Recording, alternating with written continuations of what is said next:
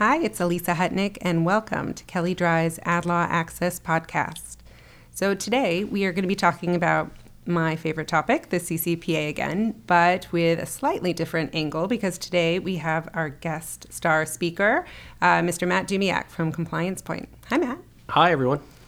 So, I have worked with Compliance Point and Matt over the years, particularly where legal and compliance teams up. And so, we've done that on a variety of different topics your TCPA and now your CCPA. And I thought for listeners, it would be helpful to hear really from in the trenches on the operational side of things what you guys are seeing on CCPA. Yeah, absolutely, Alysa. And I think it's a combination of things. Some of our clients are still preparing for CCPA, others are ready and beginning to audit for it to make sure that their program is meeting the requirements, and others are uh, continuing to monitor the regulation, but then implementing a formal audit program to ensure that it's operating as they thought it would be. So I heard the um, the metaphoric gasp by so many of um, our clients on auditing when so much effort, right, was to get those programs into place. But you're so right. You know, you've put the work in to actually have an operational program for CCPA compliance. How do you show it's working? So, for an audit program, what are you thinking? How, how does one structure that to test their CCPA compliance? Yeah, and you bring up a good point there. This is typically a cross functional exercise that involves a lot of individuals from the organization not only a time investment, but also a financial investment to make sure that the program is in place. And so you've spent all this time and money uh, to ensure that you have the, uh, the compliance necessary to meet the CCPA. You want to make sure that it's operating as you think it will be. Um, so you want to audit those things. And, you know, there are a few, a few higher risk or key areas that we would recommend having an audit program around. Um, obviously, this is not all inclusive. It depends on the uh, organizations' area of, um, well, really their appetite for risk, their risk within the market. So, for example, if they're very consumer facing, they have a lot of consumer data. Uh, they might be a higher risk or a higher risk client that it more needs or requires a more robust um, audit program.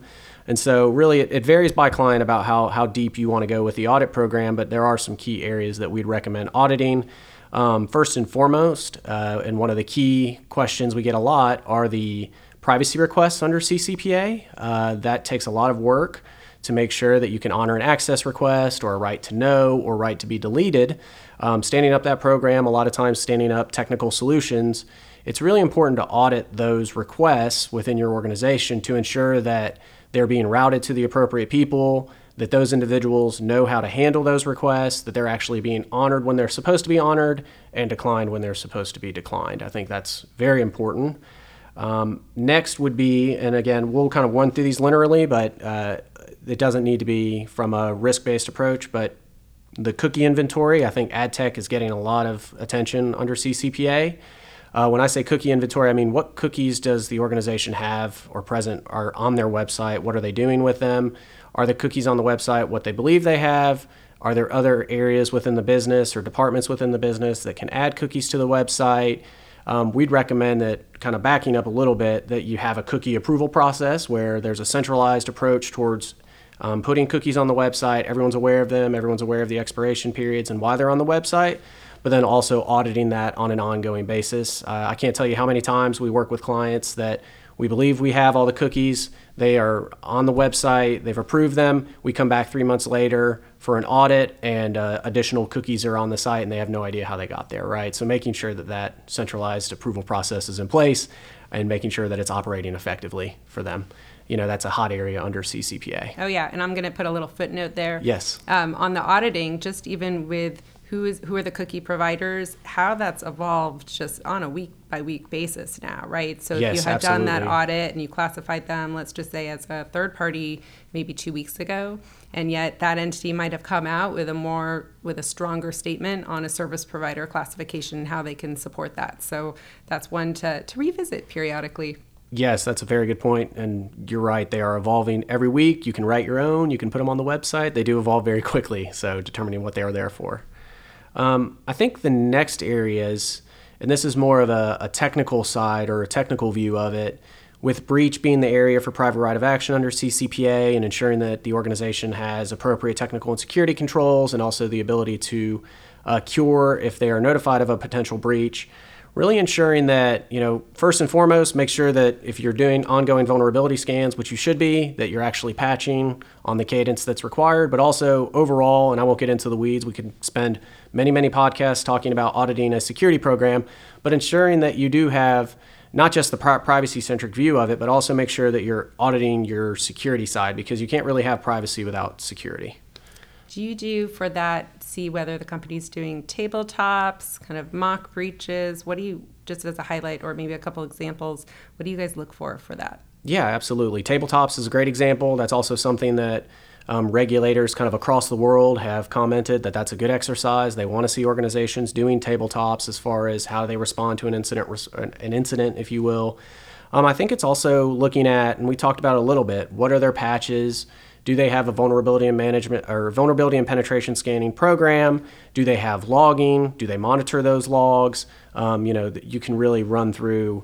Do they have um, access controls around data? So really role-based access controls, if you will. Those are extremely important for demonstrating that. And then also if they have a data loss prevention tool, some other things like that.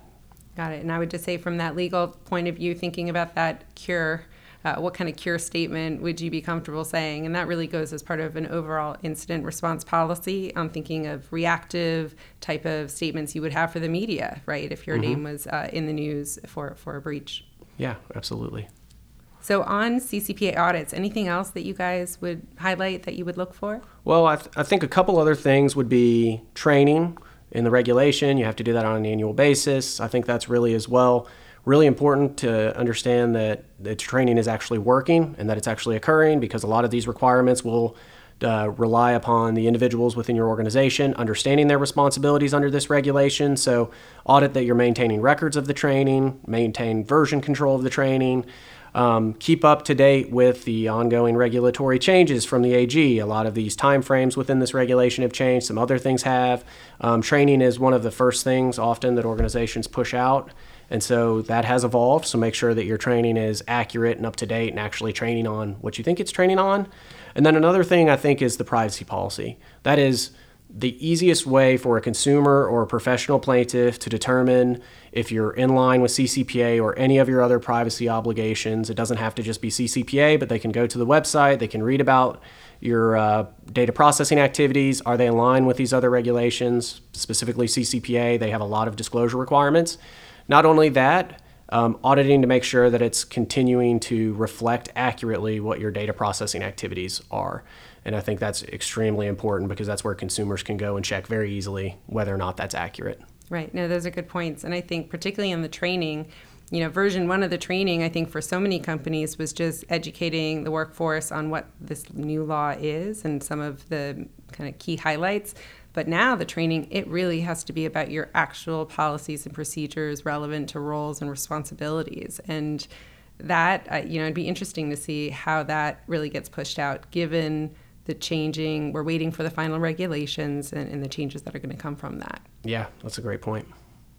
So thanks so much. Maybe we might close with a, a, couple of are there questions that you are getting from your clients that just come up all the time?